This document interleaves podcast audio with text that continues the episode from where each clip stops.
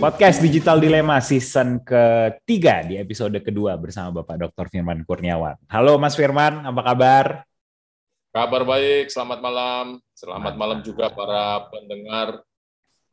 Mudah-mudahan dalam keadaan baik dan sehat.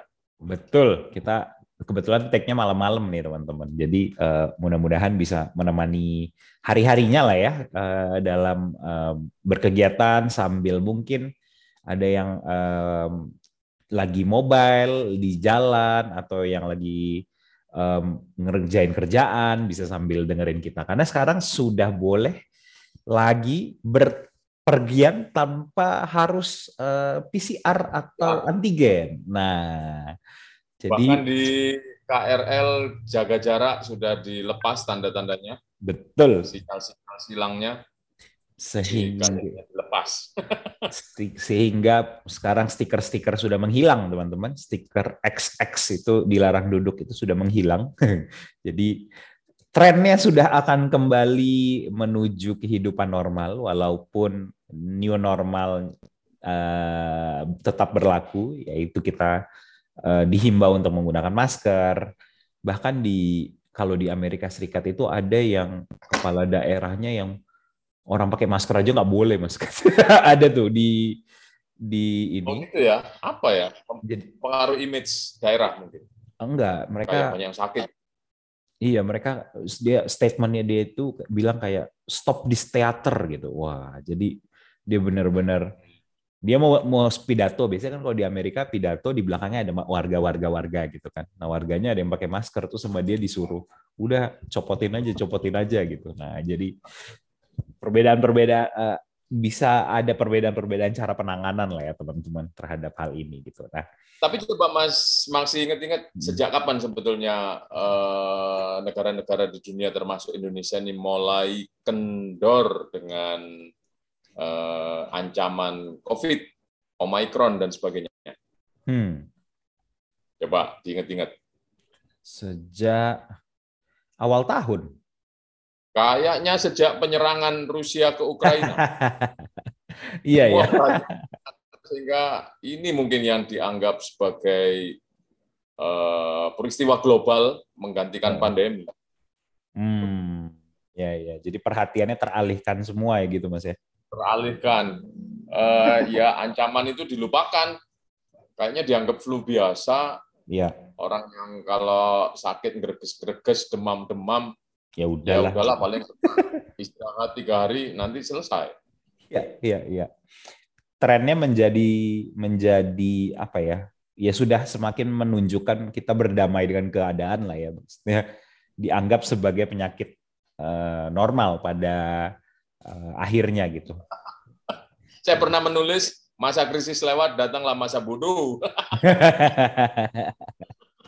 Betul sekali teman-teman itulah yang terjadi saat ini ya memang itu trennya. Dan ngomongin soal tren teman-teman hari ini kita akan membahas juga tentang tren perkembangan apa ya teknologi tren perkembangan um, media informasi yang akan terjadi di um, tahun 2022 ini di mana sudah kita mulai lihat ada percikan-percikannya dan apakah percikan-percikan ini akan menjadi lebih meluas lagi nantinya ini yang akan dibahas oleh uh, Mas Firman pada episode kali ini, yaitu tren di 2022 untuk tren perkembangan teknologi uh, informasi di tahun 2022 ini. Nah, mungkin Mas Firman boleh kasih pengantarnya dulu nih, Mas.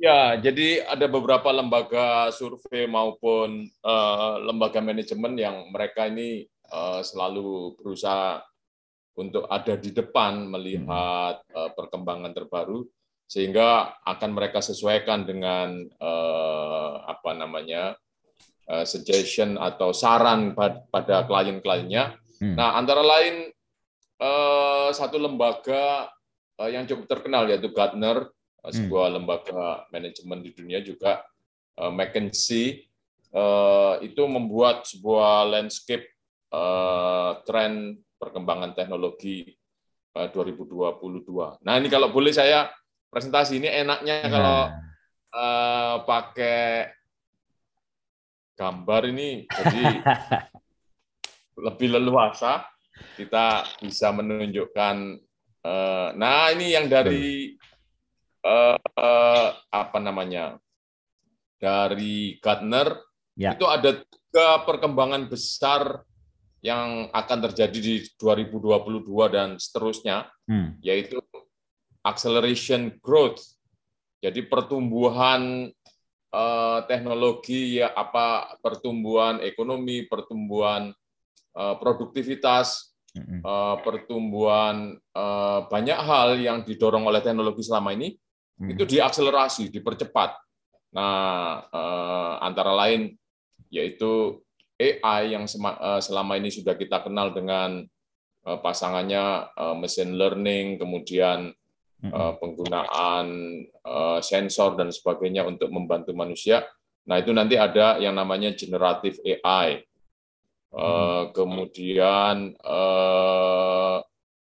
apa hal yang besar juga yang kedua adalah sculpting change, mempertajam perubahan. Di situ. Uh, uh, kalau kita kenal selama ini teknologi itu mengotomatisasi pekerjaan, ini semakin hyper automation. Jadi mungkin yang dimaksud di situ adalah ini sebetulnya ada penjelasannya. Hmm. Hyper automation adalah pendekatan disiplin yang digerakkan uh, untuk mengidentifikasi, uh, uh, memeriksa, mengotomatisasi sebanyak mungkin proses bisnis hmm. dengan cepat. Jadi gampangnya mungkin kalau selama ini eh, apa otomatisasi itu diprogram, maka ini dugaan saya menggunakan gelombang elektromagnetik yang ada di otak eh, kepada alat sehingga kita nggak usah memprogram apa yang ada eh, mau kita hmm. itu kemudian disalurkan ke alat, alatnya bekerja sendiri. Hmm. Atau eh, paling gampang kalau kita lihat di Google, ada Google Assistant, kita hmm. tinggal memberikan perintah suara, mereka tahu apa yang harus dikerjakan. Nah, uh, arah yang ketiga adalah uh, engineering trust. Nah, ini problem. Di Indonesia setiap uh, bulan kita mendengar adanya kebocoran data, kemudian uh, apa keamanan-keamanan uh, perangkat yang diserang oleh uh, ransomware hmm. uh, dilaporkan selama tahun 2021 itu lebih dari 4.900 serangan ransomware yang besar yang hmm. berpengaruh.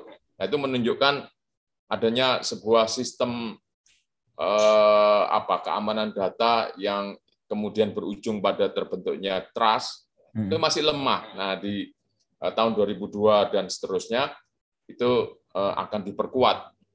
Jadi uh, apa namanya kebocoran-kebocoran data itu akan diminimalisasi. Jadi hmm. ada cloud native platform, platform yang uh, asli dalam atau apa namanya di sini penjelasannya adalah uh, perangkat cloud native adalah teknologi yang memungkinkan anda membangun uh, arsitektur aplikasi baru yang tangguh elastis dan gesit hmm. memungkinkan Anda untuk merespon perubahan digital yang cepat, katanya seperti itu. Hmm. Hmm. Nah itu kira-kira uh, apa namanya arah perkembangan dan sempat kita singgung di episode satu kemarin yang tadi disebut Mas Maksi sebagai percikan yaitu hadirnya metaverse. Hmm. Nah itu juga dituliskan oleh McKinsey hmm. uh, dan ini gambarnya perbedaan web 1.0, web 2.0, 3.0. Uh, web 1.0 kita kenal Yahoo dalam bentuk klasiknya Google, MSN dan sebagainya.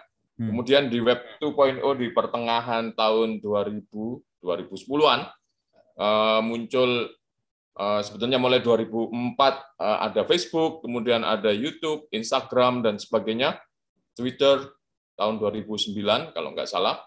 Nah, eh, hal yang sangat eh, membedakan dibanding Web 1.0 adalah interaktivitas di Web 2.0, sehingga memungkinkan terjadinya eh, apa namanya hubungan sosial dan juga transaksi secara real time dengan memanfaatkan Web 2.0. Nah, Web 3.0 ini yang paling penting yaitu menutup kelemahan dari Web 2.0 tadi akibat sentralisasi tadi kemudian banyak data yang bisa bocor dan dimanfaatkan oleh pihak tertentu. Nah, di Web 3.0 itu yang terjadi adalah eh, desentralisasi yang paling penting. Itu mungkin Mas hmm. Maksi hmm. sebagai pengantar. Ya, menarik kalau kita lihat perkembangan teknologi um, uh, yang akan terjadi ini bahwa um, kalau kita lihat ya Mas kan sebenarnya kan kenapa web akan dunia maya atau internet itu dibangun dari ini teman-teman uh, um, World Wide Web kan istilahnya dibangun dari uh, website dan segala macam semuanya berbasis dari website. Nah, Web 1.0, Web 2.0 dan yang saat ini kita kenal adalah Web 2.0 dan kemudian yang akan berkembang ini adalah Web 3.0. Nah, di Web 1.0 kita bisa lihat bagaimana um, pada saat tahun 90-an itu kan awal-awalnya internet muncul ya Mas ya. Nah, itu muncul web pada uh, awal-awal itu muncul Yahoo tadi, MSN, kalau teman-teman tahu masih Alta Vista, wah ada yang tahu kan? ah, dulu ada, wah ada banyak banget gitu dan um, kegagalan mereka terjadi karena sentralisasi. Nah, Ya. Kemudian di Web 2.0 dipecah jadi desen, jadi muncul desentralisasi. Sentralisasi itu maksudnya ini ya, apa kepemilikan kepemilikan um, informasi itu um, atau publishing informasi itu hanya ada dari si ini doang gitu kan, dari media-medianya doang. Nah, di Web 2.0 participation based kan. Jadi audiens bisa memasukkan bisa memasukkan kembali gitu kan. Tapi Datanya dimiliki oleh, tapi datanya dimiliki oleh si publisher akhirnya gitu kan, ya. bukan bukan milik pengguna. Di Web 3.0 tadi yang menarik ada tren balik lagi nih ke desentralisasi gitu, desentralisasi ya. eh, di mana datanya jadi milik si pengguna lagi gitu. Tapi bedanya mungkin kalau kalau di Web 1.0 itu kan ya. hanya satu arah ya, hanya hanya dari yang mempublish informasi itu hanya dari dari pihak provider gitu kan dari content creator. Kalau Web 3.0 ini kayak semuanya bisa memiliki datanya itu dimiliki di tempatnya dia gitu kali Mas ya, yang menarik ya. Ya, betul. Betul. Hmm, hmm. Jadi sebetulnya bukan hanya teknologi informasi dan datanya. Hmm. Contoh sentralisasi itu eh, seperti mata uang. Mata uang itu dicetak oleh bank sentral Kemudian hmm. kalau kita lihat perkembangannya, eh, dulu basisnya adalah emas. Jadi kita punya basis emas berapa banyak, kemudian boleh mencetak eh, berapa banyak uang, sehingga di balik uang yang sebetulnya tidak beda dengan kertas-kertas kita untuk menulis itu, itu hmm. bisa ada nilainya karena ada eh, yang menjamin. Nah, di sekitar tahun 70-an uh, uang menggunakan jaminan emas itu dihapus, bank sentral boleh mencetak apa uang sebanyak-banyaknya sehingga ketika semua negara mencetak bank sentral mencetak uang sebanyak-banyaknya nilainya jadi turun. Nah, padahal ada sekelompok orang yang tidak mengendaki kalau uh, uang diatur secara sentral ya Eh, yang kontrol akhirnya negara lewat bank sentralnya. Tapi kalau eh, eh, komunitas yang menciptakan itu jadi nilainya bisa ditentukan oleh komunitas. Jadi apa namanya kekuasaan bergeser dari negara kepada individu-individu. Nah dari situlah sebetulnya awal mula terciptanya blockchain hmm. oleh Nakamoto, Satoshi Nakamoto. Nah ini sebetulnya sebuah apa seorang atau sosok yang misterius. Ini sebetulnya orang beneran atau uh, sebetulnya sekelompok orang yang menciptakan sistem, termasuk sistem uh, uang. Nah kemudian uh, kita kenal kan sekarangnya uh, sekarang namanya cryptocurrency itu uh, sebuah bentuk mata uang yang tidak dikontrol oleh uh, bank sentral, tapi didesentralisasi. Nah, itu awal mulanya teknologi kripto yang kemudian kalau kita baca sebagai Web 3.0 yang desentralisasi. Ya, betul. Seperti itu, Mas Maksi.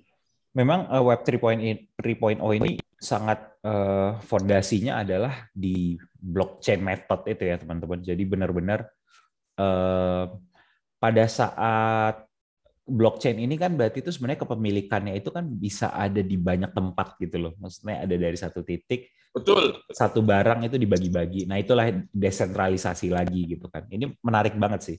Ketika dulu di web 1.0 orang interaksinya itu cuma read, web 2.0 bisa read and write, kita bisa upload dengan user generated content. Nah, di yang web 3.0 karena kita bisa bu, kita bisa read, bisa write, kita bisa bikin, tapi yang menarik kita bisa own tuh tadi tuh yang uh, apa bisa kita punya karena ada adanya di tempat kita di desentralisasi no intermediaries itu gitu kan. Nah itu benar-benar jadi suatu hal yang berubah banget berarti mas ya dengan NFT nah, misalnya gitu ya. Betul. Nah. Selain itu karena tadi tidak ada lagi yang menguasai informasi, hmm. Eh, dan informasi itu tersebar di eh, komunitas, hmm. Eh, maka sistem itu akan susah dihack. Jadi seperti misalnya kalau Mas Maksi mempunyai tabungan 2 miliar yang tahu hmm. adalah bank sentral, kemudian kita sebetulnya kan nggak pernah pegang uangnya, kita pegang catatannya. Nah, ketika bank sentral atau mungkin bank yang konvensional yang melayani kita mengubah nilainya, maka akan bisa jadi 2 miliar itu menjadi satu miliar hmm. atau 100 ribu, atau hmm. bisa juga menjadi 3 miliar, jadi terserah uh, di penguasa data. Hmm. Nah, itu tidak akan terjadi kalau data itu jadi uh, apa namanya teknologi blockchain ini adalah general ledger atau buku besar hmm. yang Eh, mencatat secara rinci eh, setiap pemasukannya Mas Maksi dari mana, kemudian dikeluarkan ke mana, hmm. itu sangat terlacak. Kemudian yang menjadi jaringannya Mas Maksi itu juga akan mencatat eh, apa namanya transaksi-transaksi tersebut. Hmm. Sehingga ketika akan diubah, kan nggak tahu itu. Tadi misalnya bank sentral yang mau mengubah nilai uangnya Mas Maksi, uh, catatannya ini tersebar di mana saja. Hmm. Sehingga kalau satu titik dihack, hmm. masih ada titik yang lain yang bisa menyatakan sebetulnya simpanannya Mas Maksi ini sekian. Hmm. Nah, itu uh, ketika teknologi itu dipakai untuk mata uang. Tapi sekarang uh, apa dalam perkembangannya juga orang mulai mikir, oh, kalau pemilu itu itu kan juga Eh, sistem pendataannya dikuasai oleh negara. Kalau di Indonesia KPU, kalau hmm. di Amerika ada sebuah lembaga penyelenggara pemilu juga yang sampai eh, pemilu terakhir kemarin itu ada sengketa data. Hmm. Nah, orang mulai berpikir gimana caranya pemilu supaya eh, datanya itu tidak dikuasai satu kelompok tertentu yang mungkin netralitasnya kita ragukan. Dia condong kepada salah satu Eh, eh, eh, kandidat tertentu sehingga seperti tuduhan Donald Trump oh itu suara saya dicuri sekian mm. oleh sentral data di otak atik nah siapa yang tahu itu bisa benar itu bisa salah nah coba kalau itu diserahkan kepada komunitas sistemnya mm. jadi data itu tersebar di server-server maka satu diubah yang lain akan bilang oh yang betul yang menang itu A Hmm. Ini hmm. jumlahnya. Nah, itu nanti di dalam kehidupan sosial, politik dan sebagainya, teknologi blockchain inilah yang akan eh, menjadi pilihan orang karena eh, watak desentralisasinya. Hmm, hmm. Berarti ada ada suatu ketidakpercayaan sama uh, major platform gitu, Mas ya. Jadi untuk yang yang saat ini Eh, di yang saat ini meng, me, me, apa namanya me, me, me, membuat gitu atau yang menguasai tanda kutip ini kayak ya. ada bentuk protes dari bawah yang mengatakan udah serahin ke kita aja gitu ya kurang lebih ya betul betul sama seperti Facebook yang menguasai data uh, sekian uh, miliar akun penggunanya hmm. itu kan orang bertanya-tanya data itu satu memerlukan penyimpanan yang besar sehingga memerlukan Eh, perangkat eh, yang luar biasa, butuh energi, pasti orang mau mengorbankan pengeluaran untuk eh, mengganti energi itu karena ada profit yang dia kejar. Nah, profit ini apa yang sumbernya. Nah, kemudian kan kita lihat peristiwa tadi lagi-lagi pemilu di Amerika, data itu konon dikerjasamakan dengan lembaga konsultannya Trump misalnya, hmm. dan tidak tertutup kemungkinan juga untuk keperluan marketing dan sebagainya. Nah, padahal resources data itu adalah kita semua hmm. para pengguna akun, tapi pengguna akun ya cuma dikasih hiburan, boleh posting, boleh hmm. komen, boleh masang foto, tapi nanti hasilnya kita lihat kan, Mark semakin kaya raya. Bahkan untuk project metaverse-nya dia menanamkan 10 miliar dolar uh, untuk membangun itu. Jadi kita yakin itu kan sebagian kecil dari kekayaannya. Hmm. Nah, hasilnya aja seperti itu gitu kan. Sementara iya. kita uh, kalau Christian Fuchs itu bilang uh, para pengguna media sosial itu adalah uh, kaum buruh yang tidak dibayar. Sama seperti penonton televisi dihitung jumlahnya tapi kemudian dijual ke pengiklan. Sama seperti itu kita. Iya, iya, iya.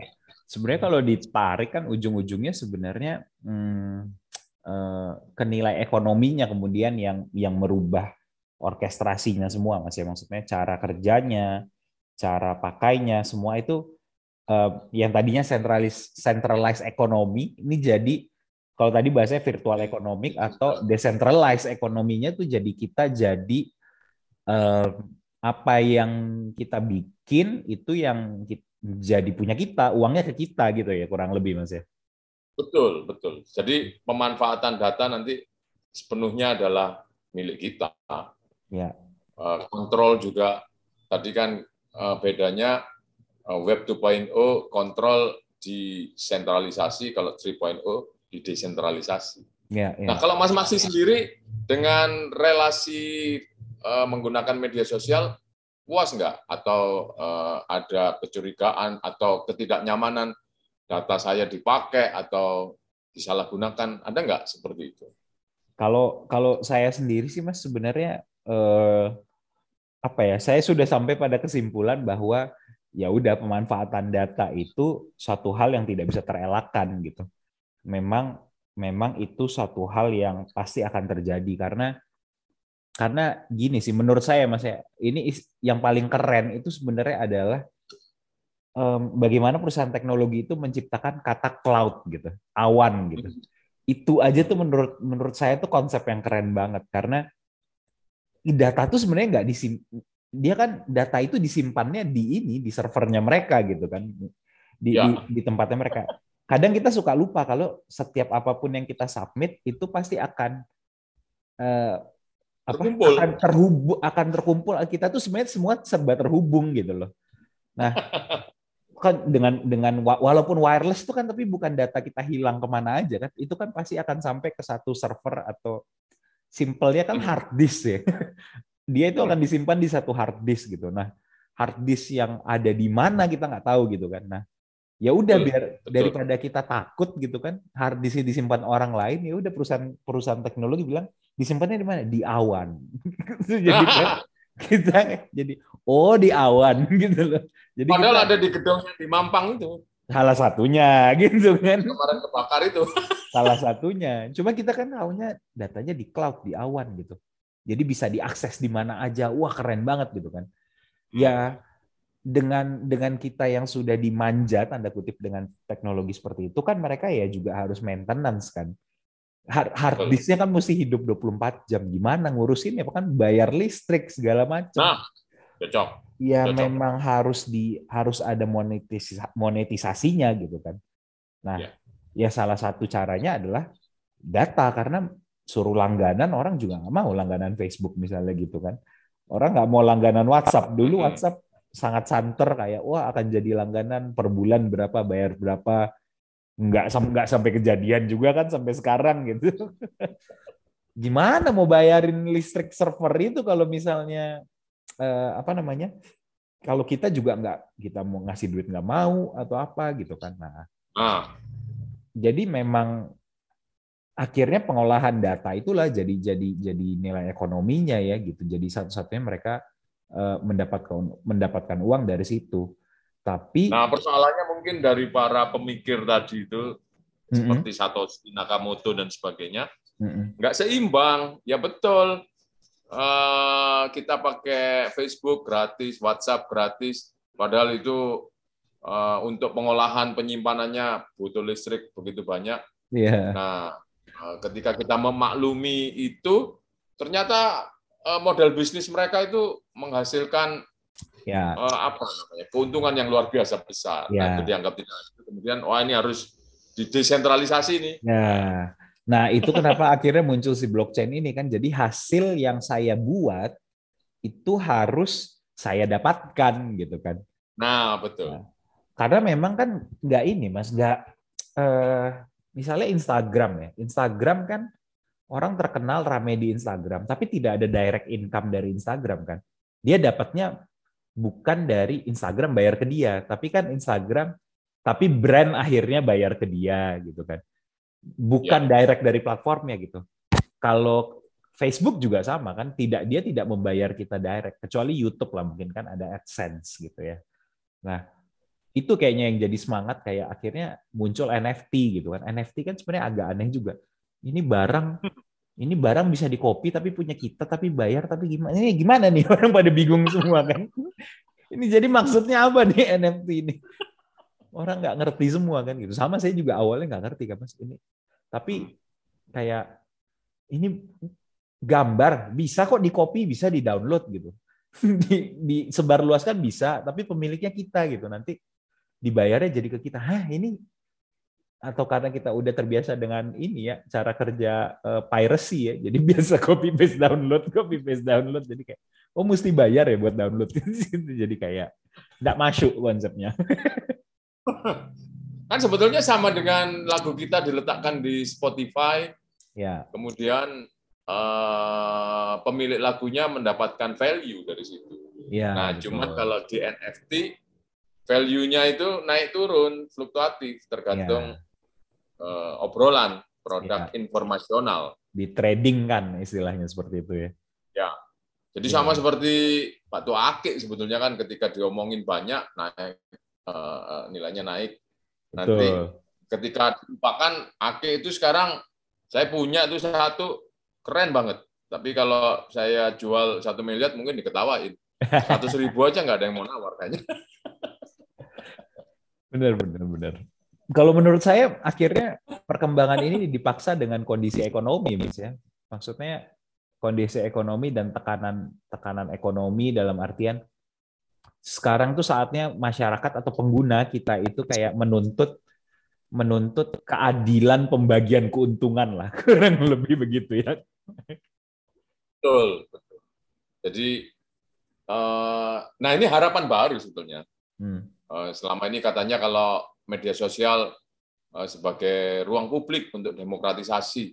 Tapi kan kemudian dikooptasi oleh uh, para uh, apa namanya pemilik brand oleh platform itu sendiri kan diatur mana yang layak dikeluarkan banyak dengan sistem algoritma. Nah, sekarang dengan teknologi blockchain, metaverse, NFT dan sebagainya, itu semua pemilik data uh, bisa mengatur sendiri tadi dengan desentralisasi itu. Hmm. Nah, jadi Betul. apa namanya? Ada shifting sebetulnya sehingga ketika kita ngomong butuh ruang publik uh, termasuk tadi pemilu yang jujur mungkin bisa lewat situ. Jadi kan hmm. betul uh, para apa namanya? Uh, pengamat uh, ahli sosial yang mengamati teknologi segala sesuatu yang tidak bisa dicapai secara sosial dan politik itu selesaikan dengan teknologi. Hmm. Nah, termasuk tadi uh, pemilu yang jujur, demokratisasi dan sebagainya. Bahkan beberapa teman saya di filsafat uh, bilang nanti pemilu itu nggak perlu, uh, uh, kan bisa dilihat di pembicaraan yang kita olah pakai big data. Sebetulnya uh, ketika ada dua kandidat, kandidat A dan B, ini siapa yang sebetulnya uh, lebih diinginkan? Hmm. Nah, daripada pemilu dengan habis 110 triliun, udah pakai algoritma saja. itu karena karena ini mas ya karena teknologi kan biner ya nol dan satu ya mas ya Jadi menghilangkan kemungkinan-kemungkinan antara zona abu-abunya tuh yang lebih banyak kemungkinan itu yang dihilangkan ya.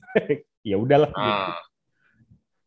Itu. Ya, ya, ya. Nah, sekarang ini soal perpanjangan pemilu atau perpanjangan masa jabatan presiden kan juga hmm. para ketua parpol kemudian beberapa tokoh bilang kan berdasarkan data big eh, apa analisis big data banyak masyarakat yang menghendaki pemilu diperpanjang dan hmm. sebagainya. Nah, problemnya adalah eh, big data yang mana, siapa yang mengolah, kemudian eh, eh apa dalam konteks apa tiba-tiba muncul masyarakat ini ingin memperpanjang pemilu. Nah, itu perlu kita kritisi sebetulnya. Jadi ya. tidak terjebak pada jargon. Kan Seperti selalu itu. selalu ada pertentangan ya, Mas, antara orang-orang eh, eh, teknologi dengan binernya 0 dan 1 itu adalah kebanggaan mereka gitu kan. Mereka tahu pasti apa yang mereka tahu pasti apa yang terjadi atau harusnya seperti apa itu mereka tahu pasti. Tapi ketika ya. ketemu ya. orang sosial, itu kan kemudian dia membawa ini jadi ke tengahnya kan, Mas. Nah, menurut Mas Firman gimana nih antara misalnya ini contoh kasusnya kalau ada teman-teman yang menikah antara orang sosial dan orang teknik misalnya gitu ya. Di rumah itu diskusinya seperti apa ya? Menurut Mas Firman gimana ya? Saya tertarik juga nanti untuk membesarkan anak yang satu kan biner gitu kan A dan B kalau yang ini ada kemungkinan potensi macam-macam gitu. betul betul jadi selalu kalau orang sosial itu kan memperhatikan konteks mm-hmm. jadi kalau orang teknologi melihat data eh, Mas Maksi ini setiap pagi eh, membuka eh, koran online yeah. kemudian yang dicari adalah rumah rumahnya di daerah Jakarta Selatan. Nah, ya. di hari ke satu melakukan seperti itu, hari kedua melakukan seperti itu, kemudian juga di hari ketiga mulai uh, range harga mulai keluar antara harga sekian sampai sekian. Nah, berdasarkan data itu patut diduga Mas Max ini mau membeli rumah di daerah Jakarta Selatan yang ya. range sekian. Ya. Nah itu uh, menurut orang teknik kayak begitu.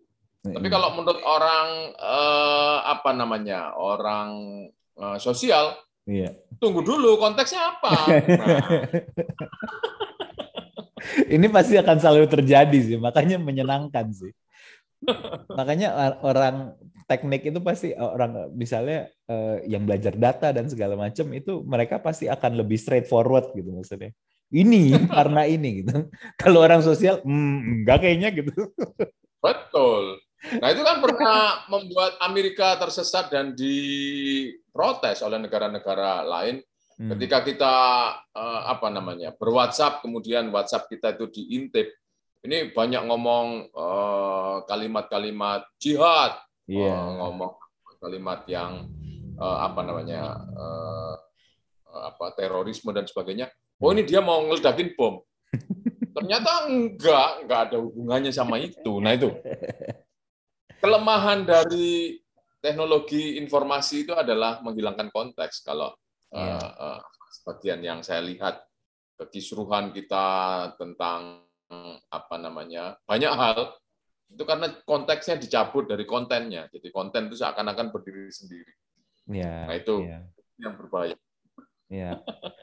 Dan itu yang kayaknya coba di ini ini ya, coba dimunculin kembali di di tren-tren yang ke sini. Kalau dilihat sekarang kan yang tadi tentang artificial intelligence dan segala macam machine learning kan dengan semakin banyak data akhirnya semakin banyak menangkap konteks gitu mas ya. Jadi um, lebih lebih tahu lagi nih orang-orang ini pada ngapain gitu kan. Nah, ya. Um, ya. ada ada satu mas yang menarik tadi tentang hyper uh, automation hyper automation itu kan dulu ketika kata-kata automation dengan revolusi industri 4.0 itu muncul, yang ditakutkan adalah ketika manusia kalah bersaing dengan mesin gitu kan. Nah, ya, ya. faktanya sepertinya sekarang seperti apa? Apakah kayaknya sebenarnya nggak terjadi juga ya sebenarnya mas ya saat ini? Atau sebetulnya kalau kita lihat sejarah mulai industri 1.0 yang uh, ditandai dengan penemuan mesin uap, hmm. itu orang selalu khawatir bahwa uh, dirinya akan digantikan oleh mesin. Jadi hmm. uh, dulu sistem pertanian, perkebunan, kehutanan dilakukan secara manual. kemudian dengan adanya mesin uap, Hmm. otot mereka digantikan. Kemudian mereka berpikir, saya ngapain gitu kan. Hmm. Nah, ternyata manusia eh, karena memang makhluk mulia yang diutamakan adalah akalnya, akhirnya mempertajam akalnya. Hmm. Bahkan kemudian mereka masuk ke eh, apa mesin uap yang digabung-gabung kemudian menjadi sebuah sistem eh, ban berjalan. Nah, Hmm. itulah yang menandai eh, revolusi industri 2.0 Hmm. adanya sistem fabrikasi dan sebagainya. Nah, jadi di setiap eh, etape pergantian zaman di mana eh, teknologi itu semakin berperan, Hmm. itu selalu kita khawatir sebetulnya dengan eh, keberadaan kita. Lalu Hmm. eh, manusia diapakan? Lalu saya nanti ngapain? Nah, sebetulnya kalau ikut para filsuf, para filsuf itu dulu hidupnya itu cuma mikir, ngobrol, makan. Terus siapa yang bertani? Para budak kalau zaman Yunani. Iya. Sekarang karena di dunia ini perbudakan dilarang, dianggap tidak beradab, ya mempekerjakan para robot, para mesin itu. Nah, Iya. nanti kita akan kembali lagi seperti zaman Yunani, yang bekerja, ngurusin dapur, ngurusin kebersihan semua robot, kita ngobrol, Ya. kita eh, berwacana. nah, berarti makhluk yang berpikir berwacana. Sebe- ya makanya tadi yang kayak perkembangan kan kayak oh ini hyper automation dan segala macam. Sebenarnya sebenarnya kayaknya nggak usah terlalu takut gitu ya. Kadang-kadang kan konteksnya kita ngelihat perkembangan tren itu kan seakan-akan kayak wah ini teknologi akan menggantikan manusia dan segala macam. Tapi rasanya ketakutan-ketakutan itu nggak terjadi juga sih saat ini ya. Betul, betul. Karena ya itu tadi, pada dasarnya manusia itu makhluk berakal, dia selalu bisa mengakali hidupnya. Bahkan Iya. ketika dia eh, tukang sapu, kemudian eh, pekerjaannya digantikan oleh robot penyapu, dia akan berpikir gimana caranya. Oh, saya bagian tukang betulin robot. robot ya ya Ada benar. saja nanti ketemu. Benar. Saya pengen narik tadi yang tren tadi ke konteks sosialnya, Mas. Maksudnya ke eh, lalu implikasinya pada kehidupan kita apa gitu kan? Dengan adanya tadi satu yang saya tangkap adalah tentang em, automatisasi dan segala macam itu kan akhirnya jadi add-on untuk kehidupan gitu, bukan untuk menggantikan. Ketakutan yang dulu kan kayak selalu trennya tuh kita wah kita akan digantikan oleh robot nanti nggak perlu ada kerjaan ini dan segala macam. Tapi toh sekarang ternyata masih aman-aman aja gitu kan, nggak ada Ya. nggak ada perubahan. Lalu tentang security gitu mas, apa yang bisa apa yang bisa konteks sosial apa yang bisa eh, berdampak gitu ya pada pada kehidupan kita gitu. Ya kalau saya nggak tahu persis wujudnya seperti apa, tetapi dengan tren eh, perkembangan teknologi tadi yang Hmm. digambarkan, security itu bukan menjadi tanggung jawab eh, institusi sentral. Hmm. Jadi eh, apa namanya katakanlah ada jasa untuk mengamankan semua informasi kita, kemudian Hmm. juga mungkin ada lembaga seperti kepolisian dan sebagainya yang eh, mengurusi tentang eh, keamanan dan keselamatan data dan sebagainya. Nah itu nanti diserahkan pada komunitas. Nah ini jadi Hmm. eh, selain network society kebangkitan masyarakat jejaring, juga kebangkitan komunitas yang eh, apa namanya peduli terhadap sesuatu hal. Hmm. Jadi eh, pendidikan juga nanti yang mengeluarkan ijazah itu bukan eh, UI kalau zaman sekarang. Dia sebagai sebuah lembaga yang terakreditasi eh, ijazah yang ditandatangani rektornya itu eh, mengubah kertas menjadi memperbaiki nasib orang gitu kan. Hmm. Nah, nanti eh, apa namanya? Entah orang disebut sebagai lulusan, master, spesialisasi dan sebagainya itu ditentukan oleh komunitas jejaring. Hmm. Ya, Orang ya. ketika mampu mendemonstrasikan eh, apa namanya eh, keterampilannya tentunya nanti dibuktikan secara eh, relasi digital bahwa anda adalah dokter diuji sejak- oleh komunitas kemudian nanti yang mengeluarkan adalah komunitas apa namanya Ya. sebagai lulusan sebagai spesialis dan sebagainya.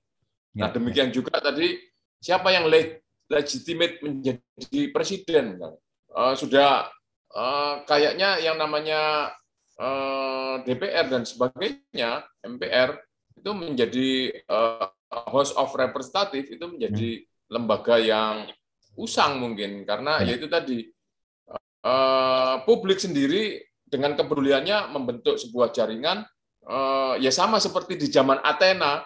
Hmm. Siapa yang berhak menjadi pemimpin polis? Nah itu suara rakyat itu disampaikan uh, uh, uh, one man one foot ngomong hmm. saya pingin pak ini, saya hmm. pingin bu itu.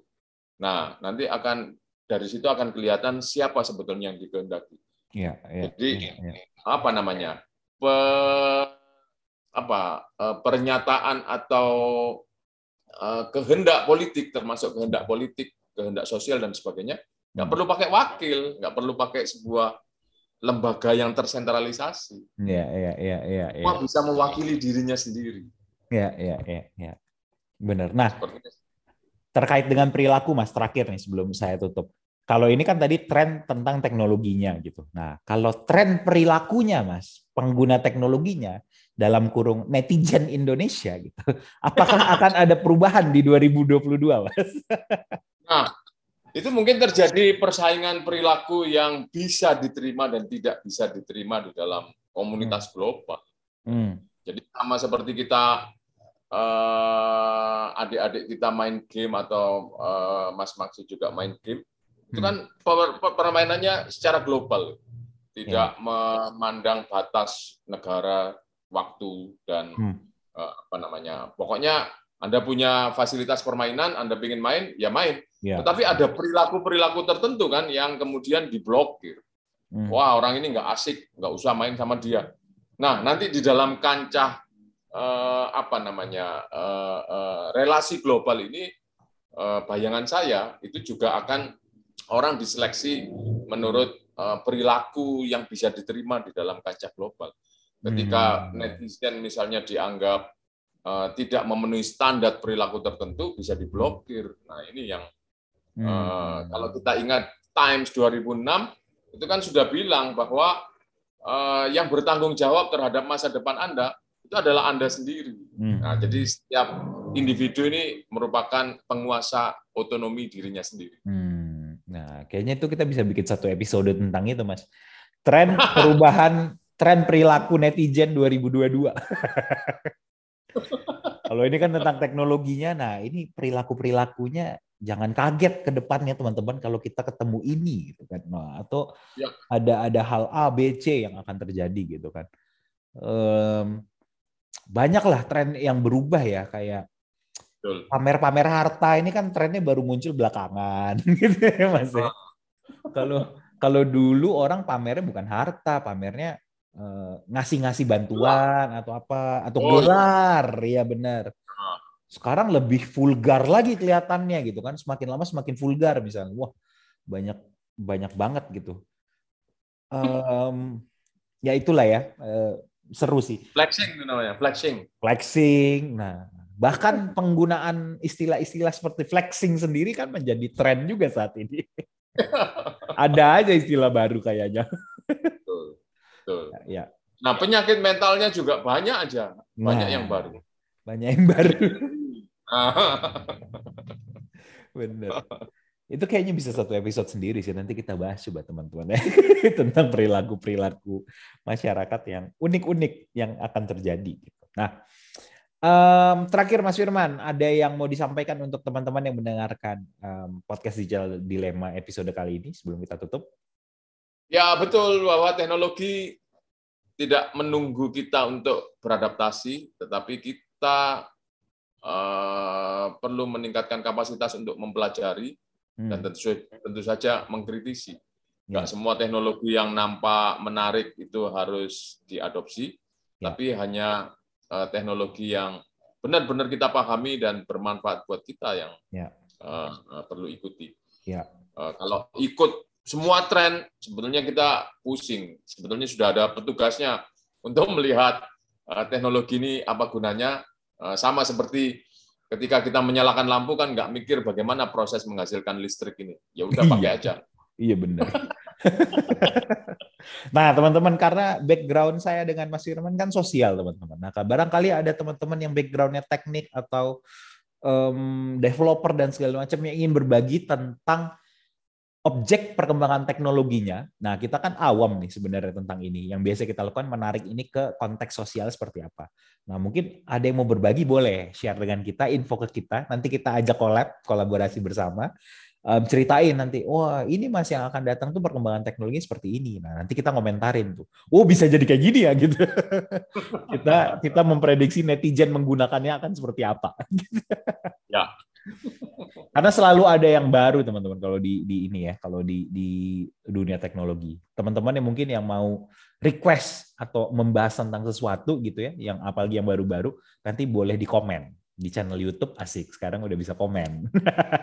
Di YouTube kita atau di sosmednya Mas Firman bisa follow at Firman Kurniawan dengan um, projectnya yang terbaru akan upcoming akan datang yaitu adalah buku digital dilema ketiga yang nanti Betul. sedang disusun. Gitu. Dan ternyata uh, mungkin bercerita sedikit, uh, proses editingnya ternyata lebih cepat dari yang saya duga. Wow. Kemarin sudah dapat laporan dari editornya, udah selesai. Tinggal saya poles-poles, saya tambahin ilustrasi. Asik, luar biasa. Nah, teman-teman yang mendengarkan di podcast, di mendengarkan versi audionya, terima kasih sudah menyumbangkan waktu. Yang sudah menonton di YouTube, nah kita sudah dari YouTube di channelnya namanya Digital Dilema. Boleh share ke teman-temannya mungkin supaya follower kita nambah, asik. Bisa watch time kita juga bisa nambah. Dan kita bisa berbagi dengan teman-teman, uh, berbagi informasi, membuat kita lebih semangat lagi untuk membuat konten-konten yang edukatif buat teman-teman. Mungkin itu aja untuk episode uh, kedua ini. Terima kasih untuk teman-teman yang sudah mendengarkan dari awal sampai akhir. Dan terima kasih Mas Firman sudah menyampaikan um, ulasannya dan insight kepada teman-teman untuk kira-kira berpikir uh, ini teknologi apa yang baru yang akan datang ya. Nah, kita akan bahas lagi di hmm. episode-episode selanjutnya. Um, terima kasih untuk waktunya semuanya. Uh, kita ketemu di episode selanjutnya. Dadah. Salam.